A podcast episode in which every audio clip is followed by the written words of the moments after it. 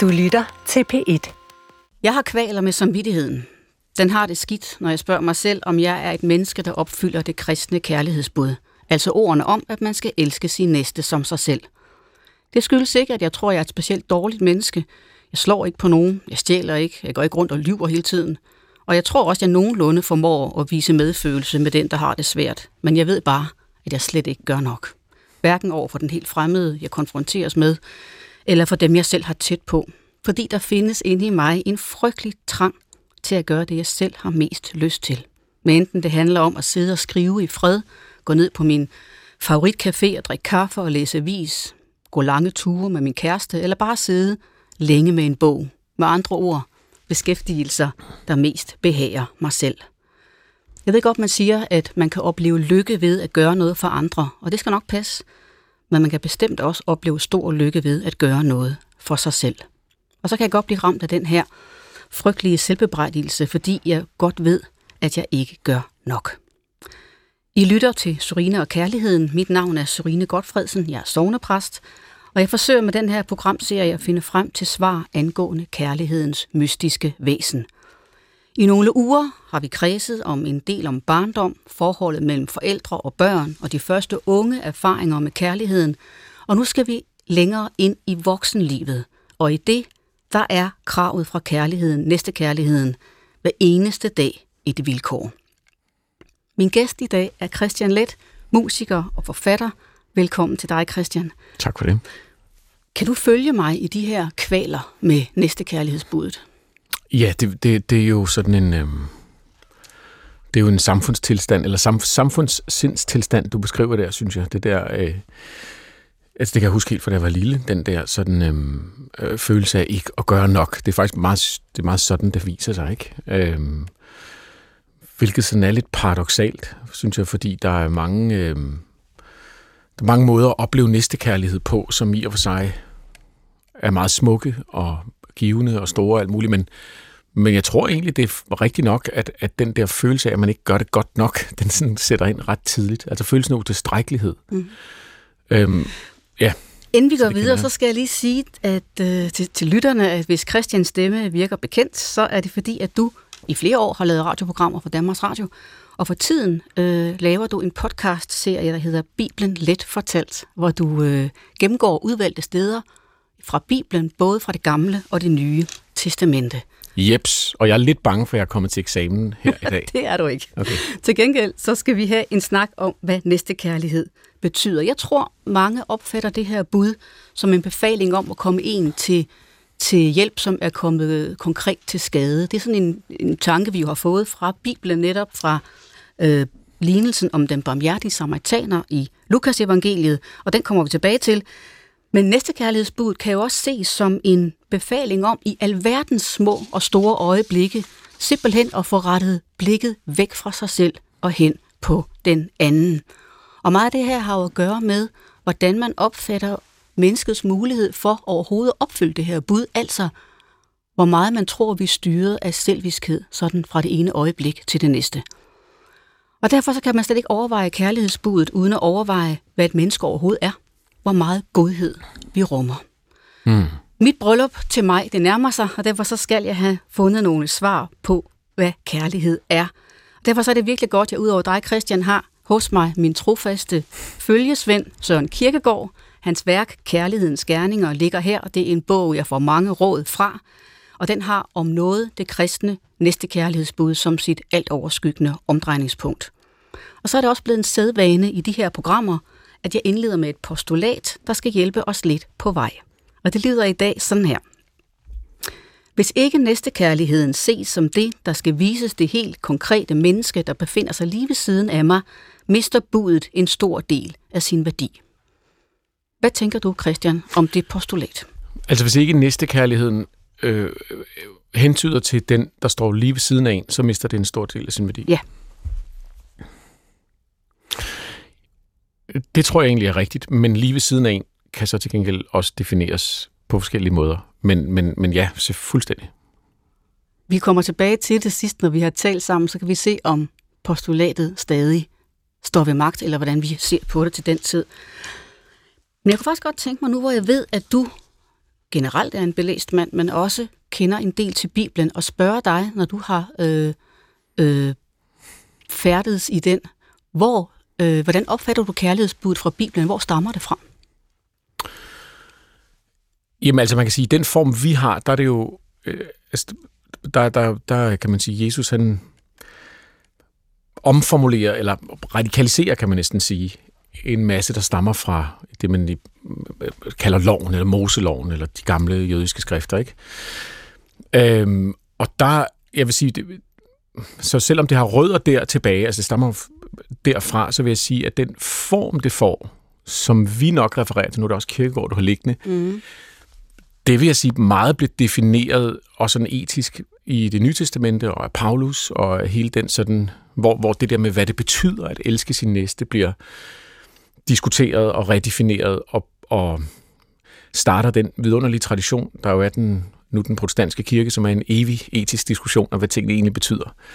Men, men, men rødderne, kan man sige, hvis man går helt tilbage, er vel nok i en blanding af sådan en moralsk lov fra jødedommen, altså som nærmest er sådan, altså hvis vi går tilbage til de 10 bud, nærmest sådan en slags grundmanual. Sådan her kan man opføre sig, så kan vi alle sammen fungere sammen. Øh, så er, fungerer samfundet, så fungerer vores indbyrdes forhold. Og så i det nye testamente med en indblanding af nogle græske elementer, ikke? altså sådan en, en, en idé om empatien eller agape, altså hele den der idé om at elske betingelsesløst og, og ikke lidenskabeligt, kan man sige. Altså der bliver gjort en stor, der bliver diskuteret hele tiden frem og tilbage, det der med, hvorvidt, inklusive hos Kierkegaard, nu læste jeg lige lidt op på det, fordi jeg Øh, hvad hedder det, hvis jeg skulle herind. Men, men hele den der distinktion, der blev gjort mellem kærligheden som noget, man føler enten til en ven, eller til et familiemedlem, eller til en, man elsker, og så den her større, måske lidt mere flyvske, filosofiske næste kærlighed. Det er i hvert fald den, som man kan sige har, har bredt sig op gennem vores europæiske historie, altså næste kærligheden, som også en... Øh, også som har flettet sig ind i den humanistiske tænkning jo. Jo, men, men, men i Bibelen har den jo altid, den hænger altid sammen med elske Gud. Ikke? Elske Gud med hele sin sjæl og sit væsen og sin, sin, sin bevidsthed, og så ved siden af det at elske sin næste som sig selv. Så, så det, hvor jeg synes, det er spændende, også i forhold til de her programmer, i forhold til at skulle snakke en time om det, det er jo netop det der med, at det lyder så enkelt. Og det er det på en måde også. Altså på en måde er det jo bare så enkelt. Øh, empati, eller have kærlighed, eller forståelse, sympati, kunne sætte dig ind i din næstes kvaler, men, men, men jeg, jo, jeg elsker jo den her øh, evige diskussion, altså hvor vi prøver at finde ud af, hvordan gør man det, og hvordan, hvordan implementerer man det, og, og det, det starter jo faktisk i det gamle testamente selv. De går i gang med at tolke på de her tekster selv i løbet af dem. Altså det, det er jo sådan en, en det er åbenbart virkelig svært for os, så når jeg, jeg tror, at for at komme tilbage til det, du startede med, den der følelse af, Gør det på den rigtige måde. Gør det godt nok. Jeg ved ikke, om der er et svar på den. Det er åbenbart sådan, det er. Det, øh, det kan vi måske komme tilbage til, om der er, for det kunne virkelig være interessant at komme frem til det svar. Det, ja, det vil jeg sige. Så det kunne. tror jeg, mange ja. mennesker vil længes efter. Men det er i hvert fald vigtigt lige at få slået fast det her med, at det er jo øh, ifølge det gamle testamente herren, der overdrager budet til Moses, kan mm. man sige, og, og, og gør det til en, til en slags pointe i, i, i det hele det lovkompleks, mm. han får overleveret, at øh, man skal elske sin næste som sig selv. Og det, der så sker, da Jesus han radikaliserer det, som du siger, i Matteus evangeliet og også i andre steder, er jo, at han kobler noget til og gør det dobbelt. Mm. Så hvor det før hedder, at du skal elske din næste som dig selv, så siger Jesus først, du skal elske Herren din Gud mm. og din næste som dig selv. Så der kommer det dobbelte kærlighedsbud, som virkelig er grundkernen i rigtig meget kristen tænkning, at, at der bliver den her radikalisering. Og hvor der også, man også lige husker jo, at Jesus han ikke kommer for at afskaffe loven, som han siger, men for at fuldende den. Og det er simpelthen ved at, at løfte det her bud op som det største af dem alle sammen. Ja, og, og, og, og det er jo, men det er jo igen det der med, fordi hvis du bare tager de to linjer, så kan de jo Altså, du skal elske Gud, øh, og du skal elske din næste, så, så er det jo egentlig, hvis du bare tager dem og skriver dem på et fint kort med en moderne skrifttype og hænger det op på væggen, så lyder det jo som noget, øh, alle kan relatere til og forstå. Og det tror jeg faktisk, der er en sandhed. i. Det tror jeg ikke, man skal gå væk fra, at der, der er noget smukt i den der enkle læsning. Men samtidig, hvis du så læser den tekst, det står altså, hvis man læser bjergprædiken, så, så er den så radikal og så vild, så hvad, hvad det næste betyder, bliver, altså det er ligesom op i luften, bare i løbet af den tekst. Der, øh, og, og så har du den her ting, som du siger med Jesus, han jo siger, at han jo ikke skriver loven om. Han fortæller os bare, hvad den i virkeligheden betød. Ja. Øh, som, kan man sige, det er jo et trospørgsmål. Det er jo der, troen kommer ind, kan man sige. Det er, at, at det er der, hvor at, at, øh, at det både bliver gjort øh, til det, vi kender i dag, men det bliver også gjort meget, meget mere kompliceret, kan man sige. Jeg har egentlig lyst til at spørge dig, Christian, da du øh, læste bjergprædikenen, Mm. måske den gang, hvor du læste den sådan virkelig, at nu vil jeg lære den her at kende. Mm. Hvad var så din reaktion? Blev du, blev du forarvet, eller blev du forskrækket, eller blev du opstemt? Eller hvad er det? Hvad, hvad er, det er jo den her mm. lange tale, Jesus holder i begyndelsen af Matteus evangeliet, mm. hvor han ligesom nærmest fremlægger sit program, sit etiske program. Ikke? kan man sige. Sådan er det i hvert fald blevet brugt. Øh, jeg, jamen, jeg, alle de følelser på en gang, synes jeg. Jeg synes jo, det er netop det er faktisk en tekst, der, der gør mange ting. Altså, den er både voldsom, nær, øh, voldelig nærmest nogle steder, eller decideret, og den er også noget af det smukkeste etiske litteratur, vi overhovedet har. Øhm, den er vildt teologisk, og sådan fornuftig. For mig at se, så det jeg synes er interessant, det er jo sådan det, der driver mig i, i meget af det, jeg laver, det er det der med at prøve at finde ud af, synes jeg selv, hvor mine tanker kommer fra. Øh, det er sådan en overskrift for alt, jeg ligesom laver. Øh, og noget af det, der slår mig, når jeg læser bjergprædikningen, det er jo netop, at der er så mange vilde idéer, som på det tidspunkt rent historisk og idehistorisk er fuldstændig nye, som vi tager for givet i dag. Øh, jeg skulle prøve at forklare min, det fortæller jeg også i programmet her, men jeg skulle prøve at forklare min, min søn på 10, hvad det er for et program, jeg laver. Øhm, og så siger jeg, at det er et program, der prøver at undersøge, hvordan at øh, det, der står i Bibelen, stadig påvirker os i dag. Det er svært for ham at skulle forstå. Ikke? Og øh, han har ikke rigtig noget forhold til Bibelen. Han har ikke rigtig noget forhold til kristendommen. Og så siger jeg, okay, men, men hvis du går forbi en... Hvis du hører om en mand, der, der går hen og giver en, en, en almisse til en, til en fattig, der sidder på, på fortoget. Dem har vi en del af i New York, hvor jeg bor. Og bagefter går hen og fortæller alle sine venner om det. Og du derefter har en, der går forbi og giver nogle penge, og ikke fortæller det til nogen. Hvem af de to er så bedst? Så siger han, det er ham, der ikke fortæller det til nogen. Og så siger jeg, men det, det er ikke en logisk idé. Det er en idé, der kommer fra kristendom. Det, det er et eksempel på, hvordan de her idéer sidder i os. Og så taler vi frem og tilbage om det, fordi at det er det, jeg synes, der er så vildt med, når vi taler om det her, og grund til, at jeg synes, det er godt at lave sådan nogle programmer, det er, at de her idéer er ikke flyvske, etiske, fjerne, filosofiske samtaler. Det er ting, der sidder dybt, dybt, dybt i os. Blandt andet følelsen af, helt fra man er lille, gør jeg nok for dem, der er i verden, når man ser en historie om nogen, der har det dårligt? Uh, hvilket ansvar har jeg? Hvordan bør jeg være? Altså hele den der, det er ikke engang en etisk fordring, det er sådan en slags bevidsthedsarkitektur. Ikke? Rigt nysgerrig. Hvor ved din søn det der fra? Er det noget, han Det har det. fra dig og din mor? Det er jo det, der er interessant. Fordi det, jeg, jeg tror meget på den der idé om, at jeg tror ikke, at den kristne kultur er noget, vi vælger til eller fra. Jeg tror, det, det, det, det er så indgroet, indgroet er allerede et forkert ord, for det lyder som noget, der kommer udefra. Det er det ikke. Altså det, der er, hvis vores bevidsthed er formet, blandt andet af vores kultur, i en blanding med instinkter og et eller andet andet, så er selve de begreber, selve de apparater, vi tænker med, de er formet af den her kultur. Så, så jeg kan ikke sætte fingeren på, hvor det kommer fra.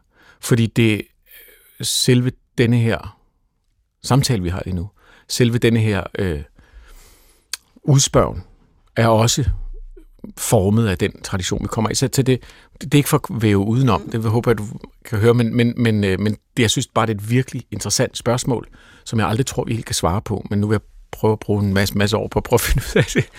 Det er jo også interessant, og vi kommer tilbage til det lige om lidt, men i forhold til det her med, om, om hvor meget man tror, at det udspringer intuitivt af mennesket. Mm.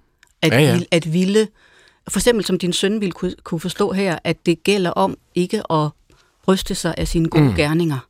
Fordi det er, det kan man jo godt have intuitivt lyst til, og lige så ved han, at det vil være beskæmmende. Men det er meget interessant. Der har, man måske, der har du måske, synes jeg, fat i noget af det, som jeg godt synes, man kan nærme sig. Det er også derfor, jeg nævner den der tidligere moralske lovsætning, at jeg- jeg tror, at næstekærlighed kan forstås i sådan et større, øh, ikke prækristent, men over, sådan øh, mere overhængende idé som empatien og kærligheden til næsten som, som noget, der er med til at bygge vores relationer og vores samfund op. Det giver mening. Ikke sådan utilitaristisk, men, men sådan som noget, der giver mening og glæde og mening i vores liv. Øhm, og så er der der, hvor den går over, det er derfor, jeg synes, det er så spændende, i, i, at, at gøre opmærksom på, at i den kristne version, så får det pludselig en filosofisk, en anden, mere radikal, men også mere filosofisk dimension. Fordi tilbage til det der, jeg er ikke sikker på, at det er bedre ikke at bryste sig af at give penge til den, man går forbi. Man vil godt kunne argumentere for, at man derved satte et eksempel. Man kan godt argumentere for, at man derved opfordrer andre til at gøre det samme. Man kan godt argumentere for, at etisk var det en god ting at sige, nu, har jeg, nu bor jeg i USA, der er man god til at gøre opmærksom på sine gode handlinger. Mm. øhm, det er ikke kun dårligt. Men alligevel har min søn en fuldstændig fast forståelse af, at det ene er godt, og det andet er dårligt. Og det er der, hvor den der øh, kulturelle påvirkning kommer ind. Og, og derfor, hvis vi skal tale om, om næstekærligheden, så synes jeg, der er to forskellige måder at tale om det på. Det ene er som sådan den der erfaringsmæssige ting. Hvad, hvad, hvordan skal vi, hvorfor skal vi elske den næste, og hvad er det, det gør for os i vores liv, og, og hvad, hvad er ideen med det? Og så er der hele den teologiske overbygning, som er kulturelt bestemt, fordi du har noget, der ligner næstekærlighed i tibetansk buddhisme og i altså selvfølgelig de andre øh, bogreligioner, men de er jo også relateret. Altså du, har, du finder det i alle kulturer, den der idé om forpligtelsen over for næsten. Og, så hvad er det, der gør den specifikt, specifikt for os? Ikke? Kirkegaard, han skriver jo i Kærlighedens Gerninger, at at skulle elske sin næste er ikke noget nyt. Det har man, kærligheden findes også blandt hedningerne, som han siger. Ja. Der, på den måde er der jo ikke noget øh, revolutionerende ved det. Det, Nej. der er revolutionerende, siger han, det er jo, at kærligheden dermed, fordi det er en pligt, og du adlyder den i forhold til en myndighed, mm. at den undergår evighedens forvandling. Mm. Så den er nu festnet i noget, der er fuldstændig uden for os, og som vi skal adlyde. Og så siger han, så alt nyt. For så har du simpelthen en helt ny bane at spille på, han har sagt. Og derfor så kunne jeg godt tænke mig at spørge dig, Christian. Jeg ved, du har selv stået i en situation, hvor, hvor du skulle øh, egentlig øh, vurdere med dig selv, om det nu var på tide at gøre noget næstekærligt. Kan, kan du lige fortælle det? Jo, det kan man sige. Øh, det, var, det, var, det var bare den første historie, jeg kom til at tænke på, eller det, det, det, er, en, det er en vigtig historie for mig, øh, men, men jeg, jeg var i gang en gang... Øh, lavede jeg nogle øh, programmer øh, om øh, okkultister rundt omkring i Norden og i USA. Og var rundt og tale med alle de her mennesker. Øh, og nogle, det var nogle vilde idéer at, at, at dykke ned i, og nogle, det, det var sådan mit, mit, det mere for at forklare, at min, min, min hjerne var et andet sted. Jeg var, jeg var, det, det var, øh, det, det var sådan, man, man bliver påvirket, når man synker ned i noget stof i så lang tid. Det var meget, meget spændende og meget, meget lærerigt. Men det vil sige, at da, en, en aften, eller en, en dag kom, vi, kom jeg hjem til min lejlighed, da vi boede på Islands Brygge dengang, og så udenfor på gaden, altså ikke lige uden for lejligheden, men bare ved bygningen stod der en øh, taske. Øhm, og min kone har kigget i den, for vi tænkte, at hun havde glemt den, og så øh, var der en bog, en, skriv, en bog med sådan en dagbog, som vi ville tage med op, for det kunne være, der var en adresse, så vi kunne ringe til dem, der havde den. Og vi boede op på 5. sal, øh, og der var mange døre i den her bygning, den her karé, men vi tog den her med op på femte sal, og så øh, gik vi i seng. Vi kunne ikke rigtig finde noget, det, var, det stod på et mærkeligt sprog. Romansk fandt vi ud af senere. så øh, ved 4-5 tiden om morgenen, så bankede det på døren. Og jeg sov i stuen, fordi vi havde rigtig små børn på det tidspunkt, og det er sådan noget, man bliver nødt til nogle gange, når man har små børn, og man skiftes, og man tager de forskellige tørner. Så jeg lå ude i, i, i stuen og havde i forvejen sovet alt for lidt på grund af de her børn. Øhm, og så hørte jeg den her banken, og i den her drømmesyn, jeg havde, der var det ligesom... Det var, det, logikken var klar. Det var, det var alle de der ting, jeg, jeg havde læst om og interviewet om. Det var, det var et eller andet fra den der esoteriske verden, der bankede på. Så jeg stod op sådan i en døs, gik hen og åbnede for døren, og så sad der en kvinde øh, i døren, i døråbningen, med den der taske.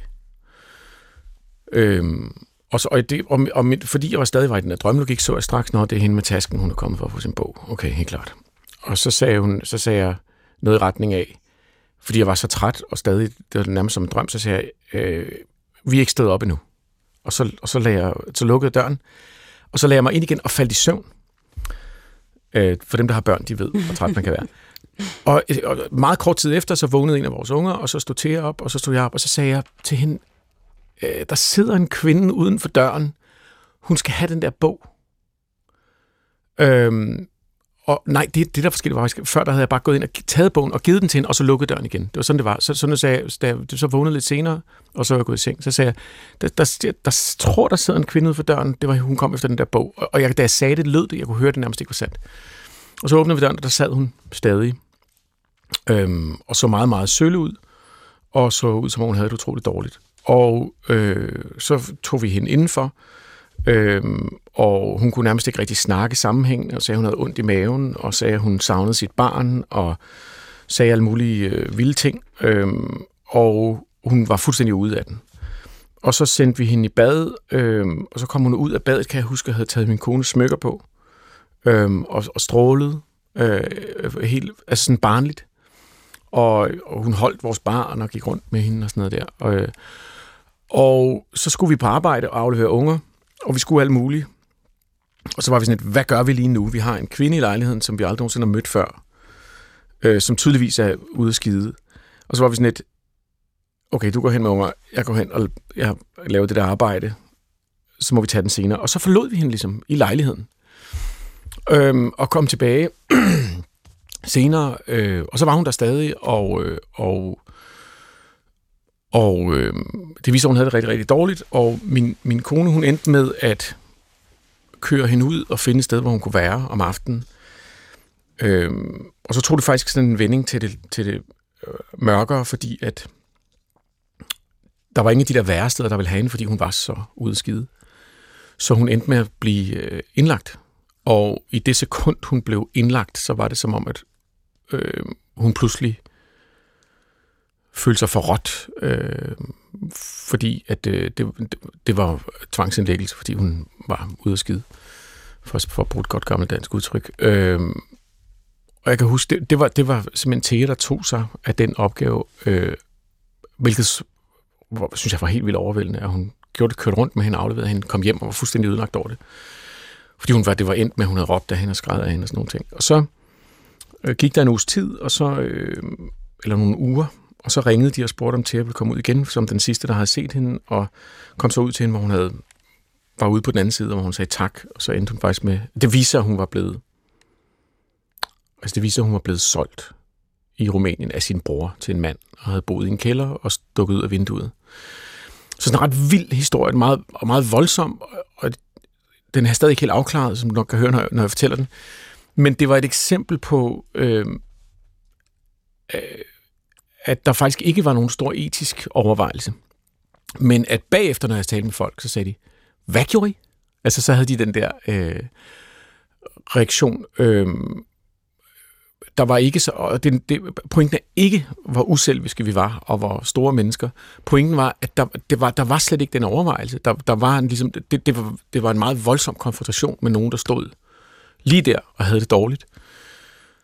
Og det virkede meget naturligt i øjeblikket, hvilket virker skørt, når man siger det nu.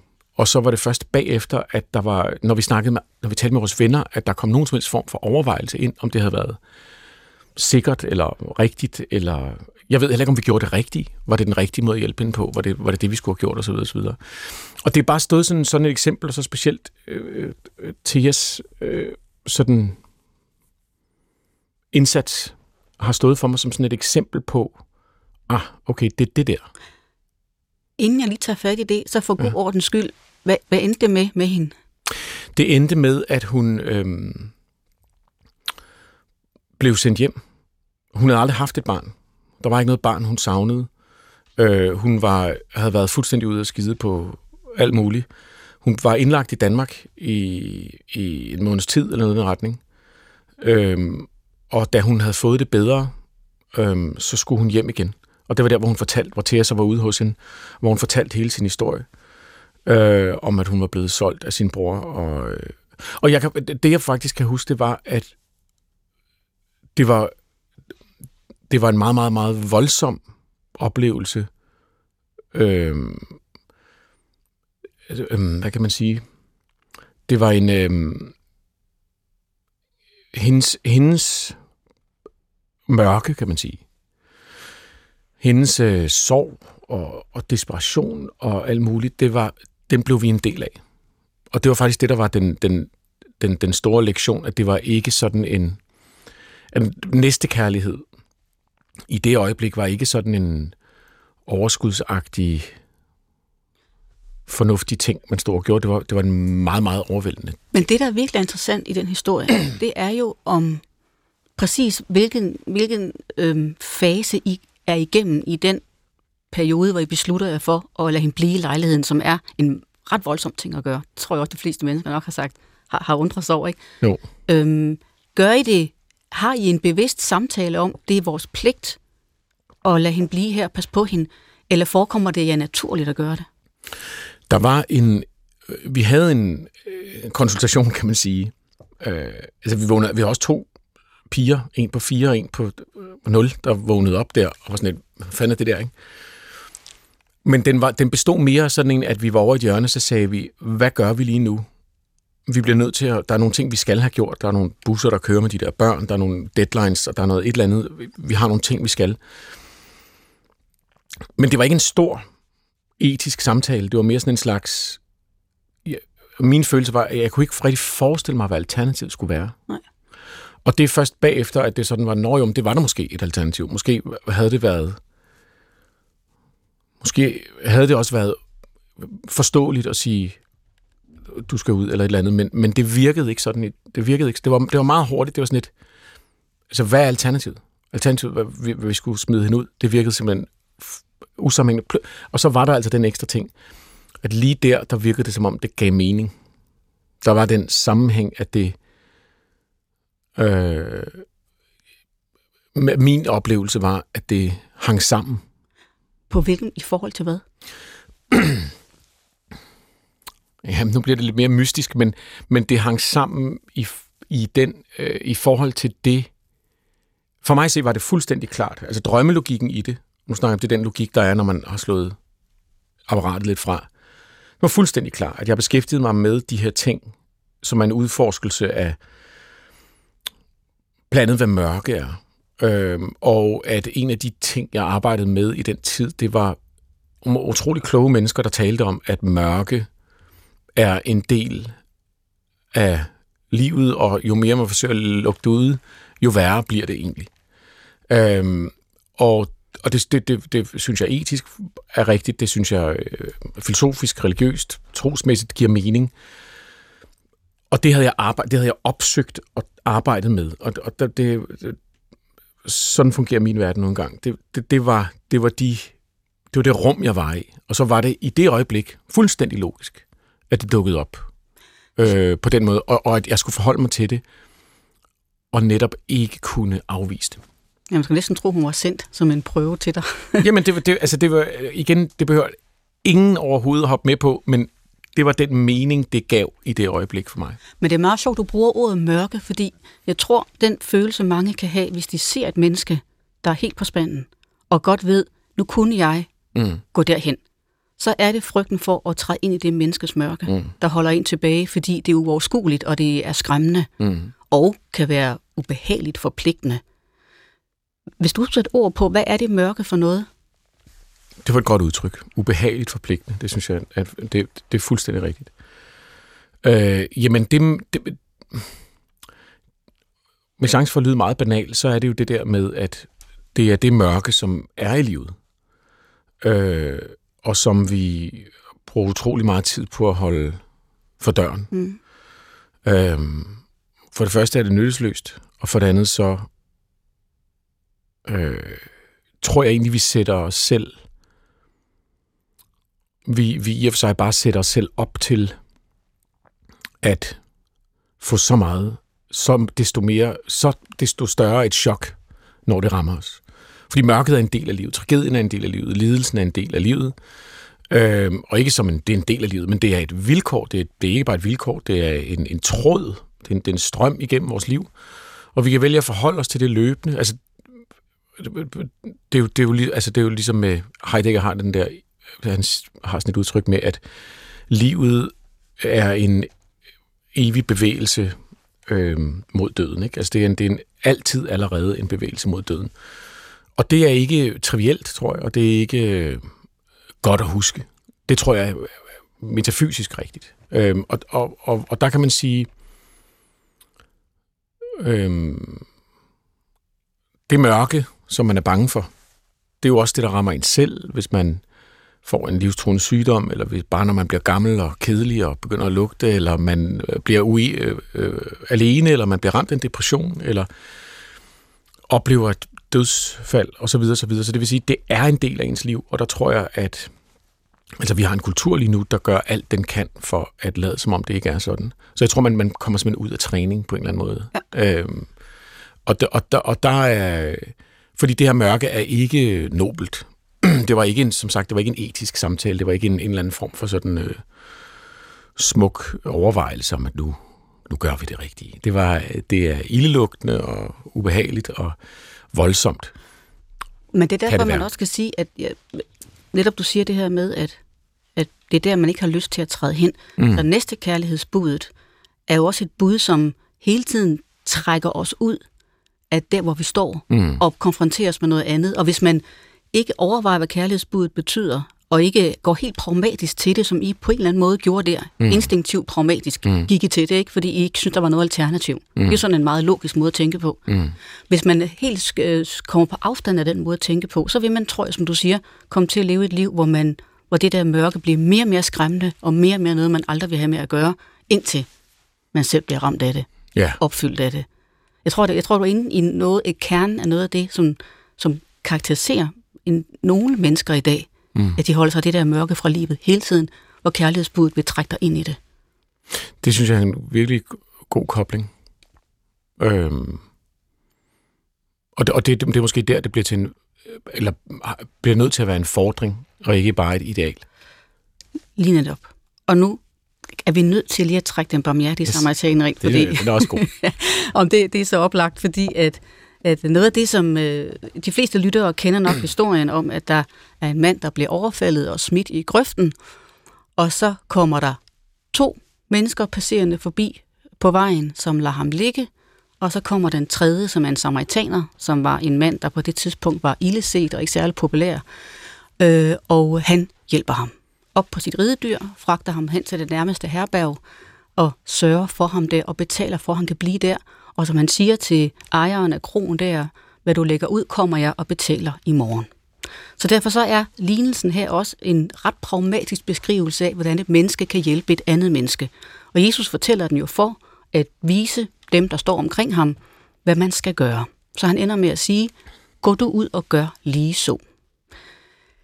Den mand, der er samaritaneren, han handler også på mange måder pragmatisk som dig. Og det, jeg synes, at som I gjorde, og det, der er så skræmmende ved den her lignelse, er, at selv det, som er relativt overkommeligt beskrevet i lignelsen, gør man bare alt, alt for sjældent. Og det er det, der gør lignelsen så skræmmende, at det ikke er et uoverkommeligt krav, mm. den stiller til mennesket.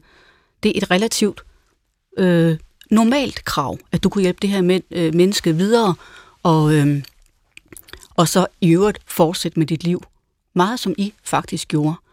Og det, der ligger i lignelsen, er jo, at det er Kristus, der fortæller den, altså Guds søn, ifølge den, der tror på det. Og derfor så er, så er der en fordring i det, som du siger. Handlede I per fordring dengang?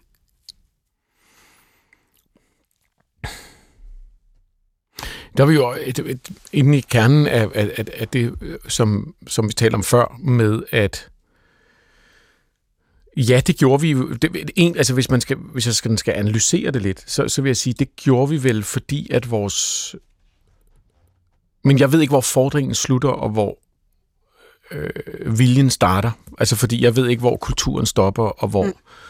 øh, hvor øh, instinktet begynder, eller, eller du ved, sjæl, eller hvad vi nu vil, vil tale om.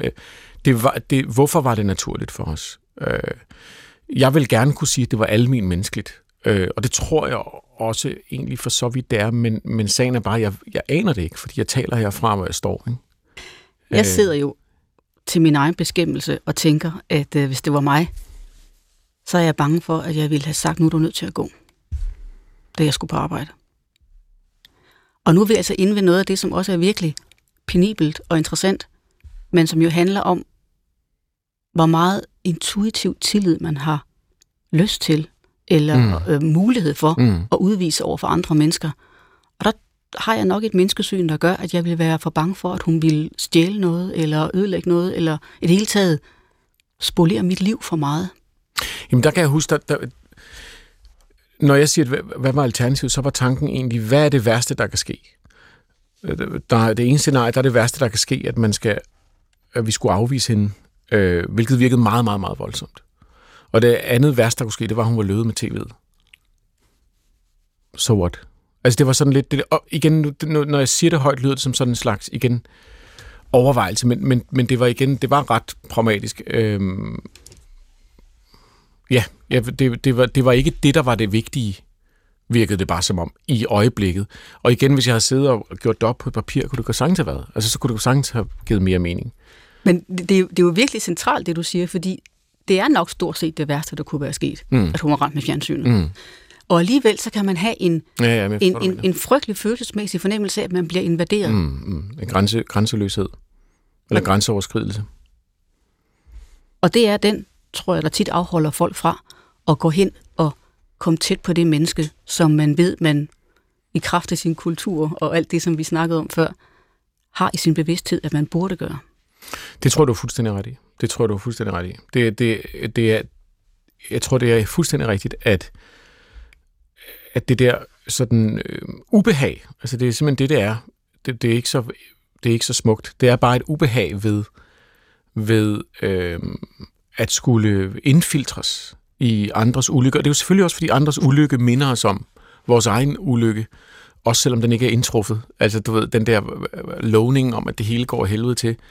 Øhm, øh, Øh, en af de ting, jeg læste meget om på det tidspunkt, det var en, det var en tanke om, at, at vi lever i en lysfixeret kultur. Så meget er kommet ud af, øh, man kan sige, en tolkning af sådan kristne, øh, øh, øh, sådan til brugs øh, kristne idéer. Men ideen om, at det er lyset, øh, det er altid lyset, der er det gode. Det ligger også i vores sprog. Øh, oplysning, og vi skal belyse noget, og noget gennemsigtigt osv., osv., hvor at det, der er dunkelt og mørkt og skjult og uigennemsigtigt, det er altid dårligt. Øhm, og så øh, noget, en af de der strømninger, der er i mange af de her...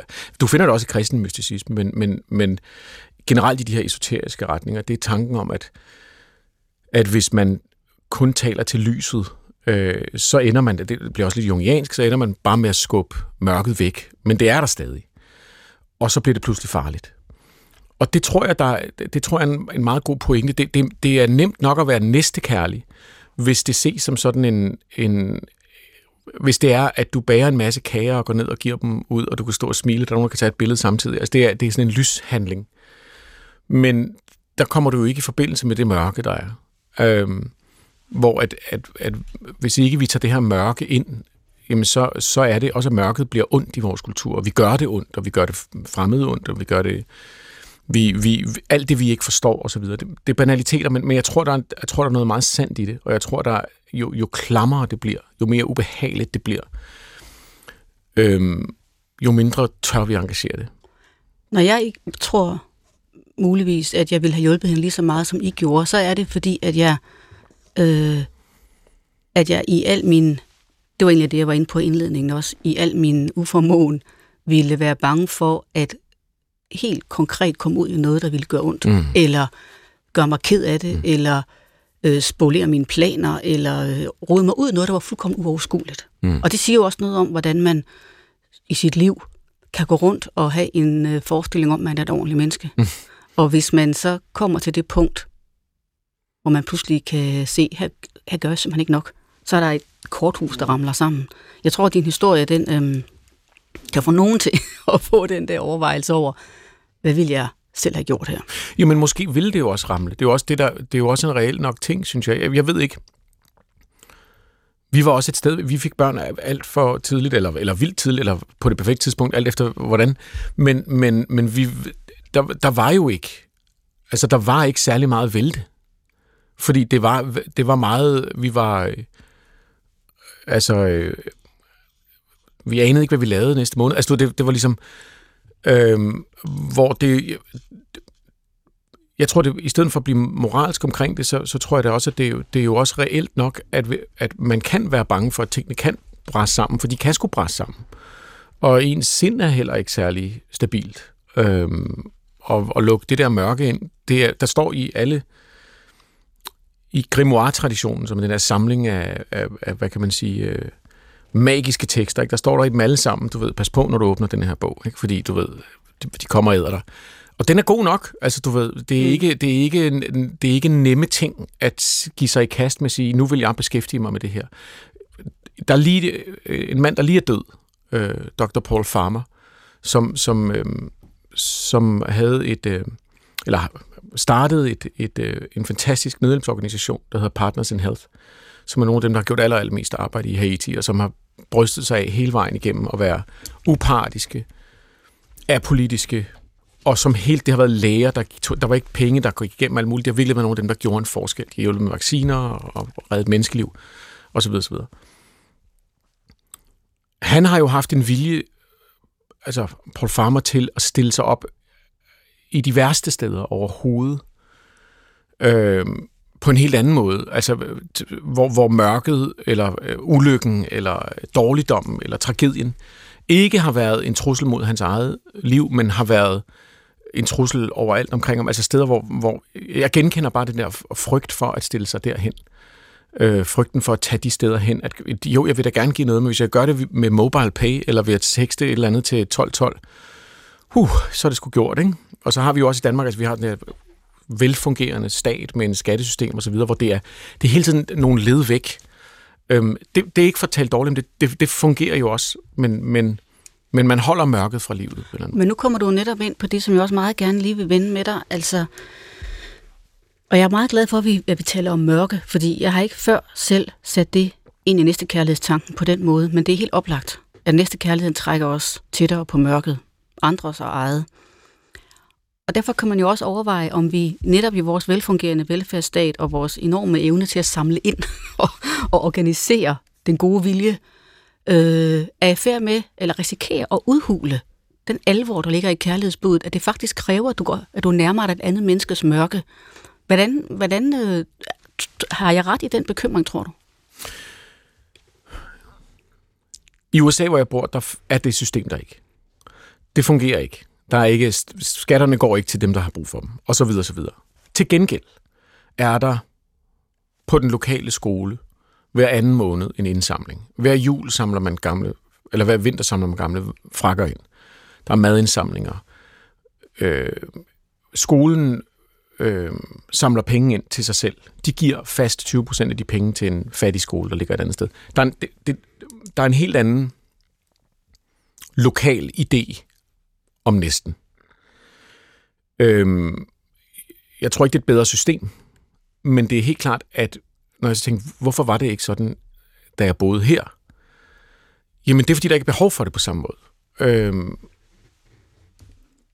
så jeg tror i hvert fald, det er rigtigt. Jeg, jeg, jeg tror, at, at den utrolige lykke, det er, at vi har et skattesystem, der gør, at hvis jeg betaler halvdelen af min løn, så regner jeg med, at staten tager sig af de mennesker, der har allermest brug for det.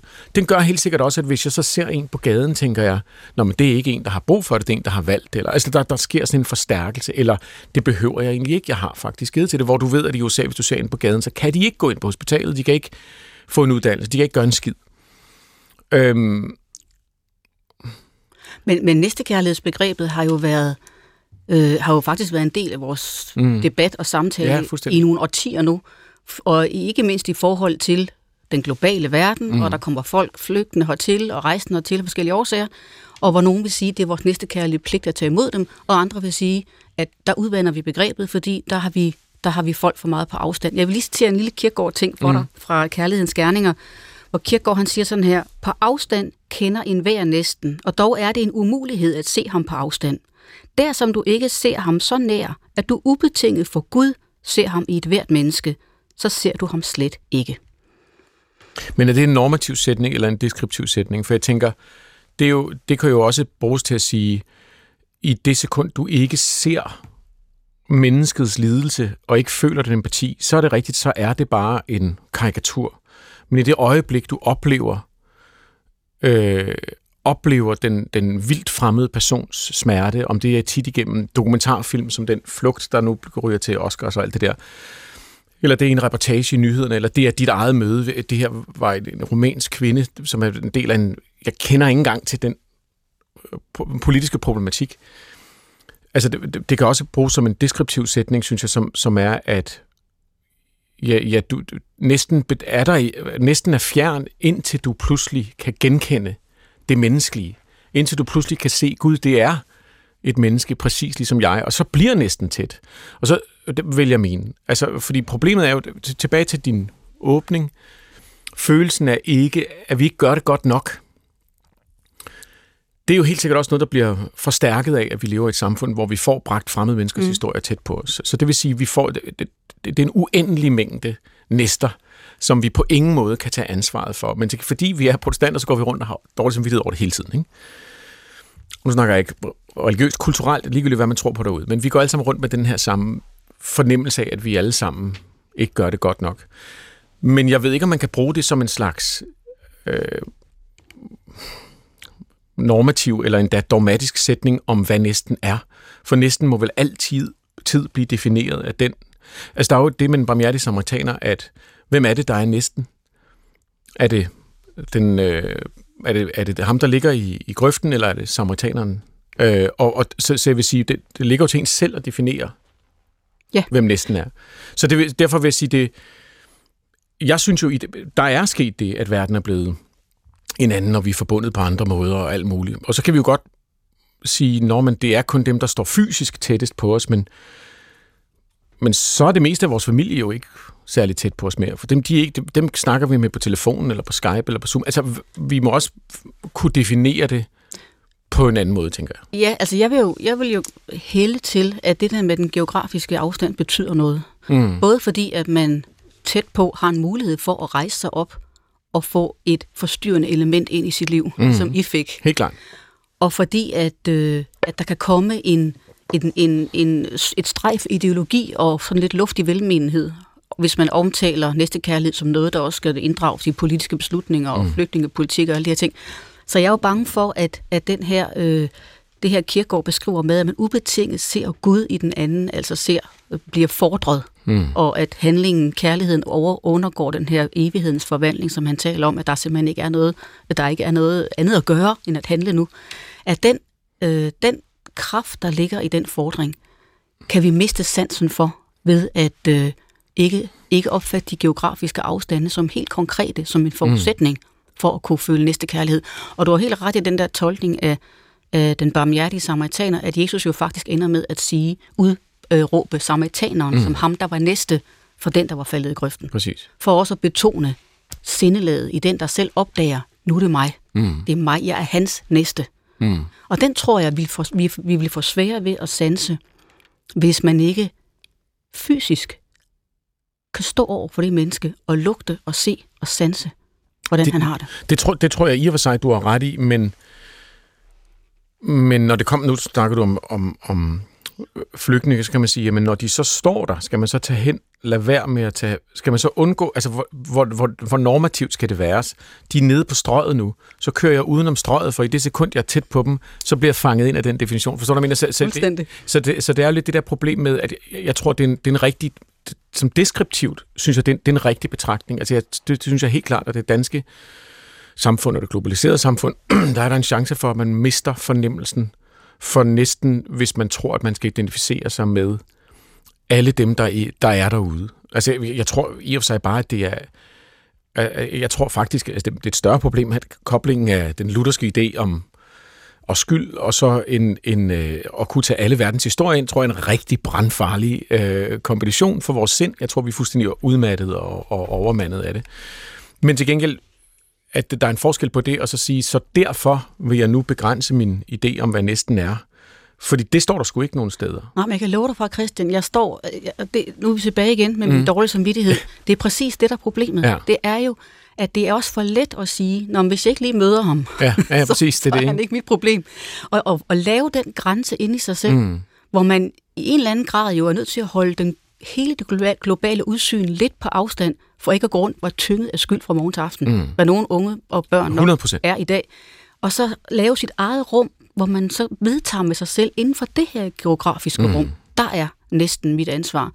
Og jeg, og jeg har desværre ikke svaret på det, fordi... Nå, men der, at, der læste jeg læste lige op på de der, øh, nu læste jeg lige de der kirkegård-tekster, lidt noget af det op, men han har jo et meget god, et godt eksempel på, at man skal elske den anden, som man elsker sig selv og at det faktisk kommer til at handle om, hvordan man egentlig skal elske sig selv. Mm. Og man skal elske sig selv, som man elsker den anden. Det vil sige ikke erotisk og ikke øh, forlidenskabeligt og ikke blindt, men netop på den måde, at man har et ansvar. Og det, og det tror jeg jo er en del af det, det at man bliver nødt til at have det rum til sig selv. Altså total selvopoffrelse. Jeg ser godt ud på papiret, men, men, men det er, det er det ender med, for det meste, medmindre man er en speciel støbning, så ender det med at æde en op. Ham, som jeg nævnte før, Dr. Paul Farmer der, han har så gjort det til sit livs mission at gøre det her, at arbejde med at hjælpe folk i, i, over hele verden. Sådan, er det så det, vi skal? Er jeg så ikke lige så god, fordi jeg ikke gør det samme? Det tror jeg er en... en er, altså det, det, det vil logikken på en eller anden måde jo sige. Nå, så er vi alle vi andre vi er bare ikke lige så gode som ham.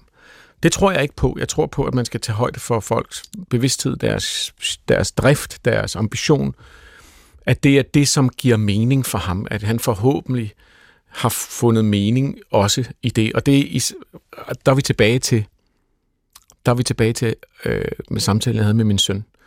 Øh, fordi hvis du læser bjergprædiken, så skulle man jo øh, så at nydelsen ved selv at gøre noget godt, den er den, den er illeset, kan man sige, i den tekst. Og, og, og det tror jeg, det er der, hvor jeg tror, det kan komme til at æde sig selv.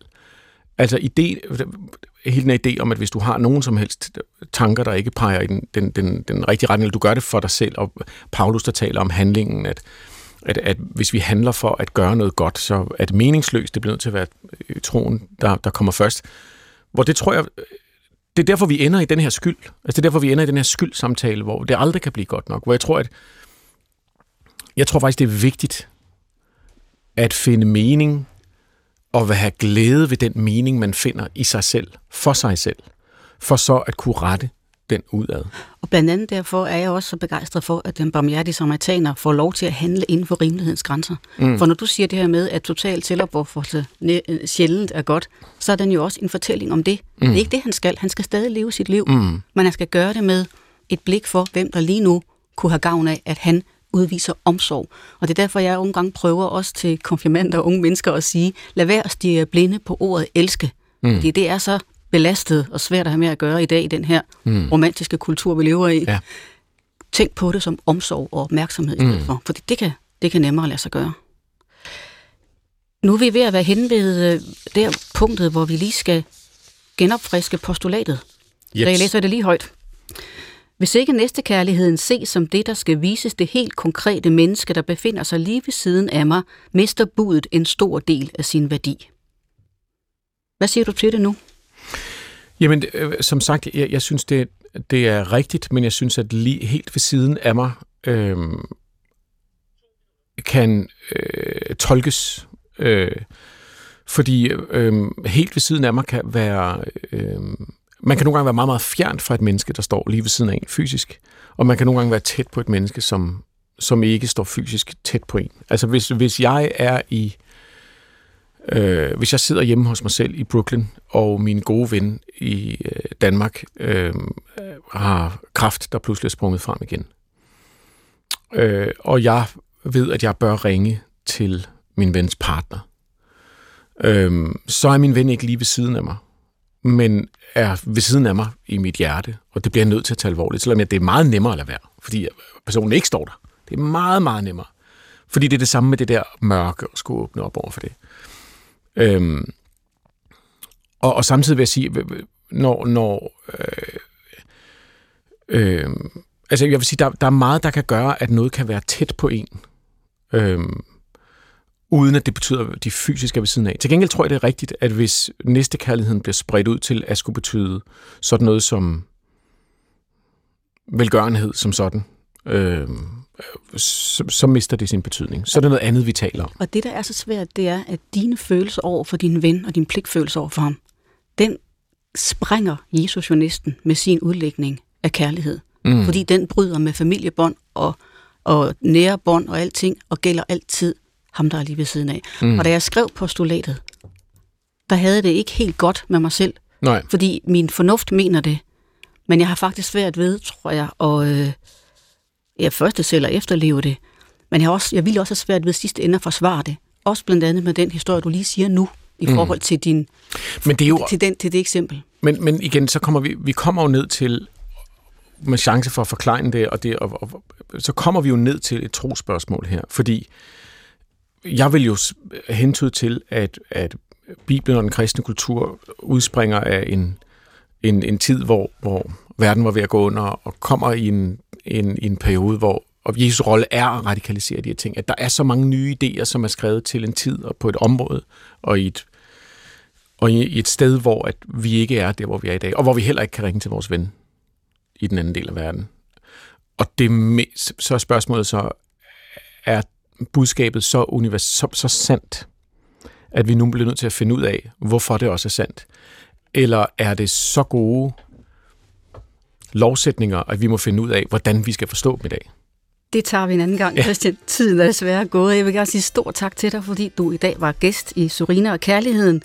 Udsendelsen er tilrettelagt af mig selv. Jeg hedder Surine Godfredsen og min producer Mikkel Clausen. Og husk, at alle udsendelserne om kærlighedens gådefulde væsen kan høres på DR Lyd. Tak fordi I lytter med. i et sælsomt øjeblik Midt i midnatstimen Tænker du på dagene, der gik Og forsvandt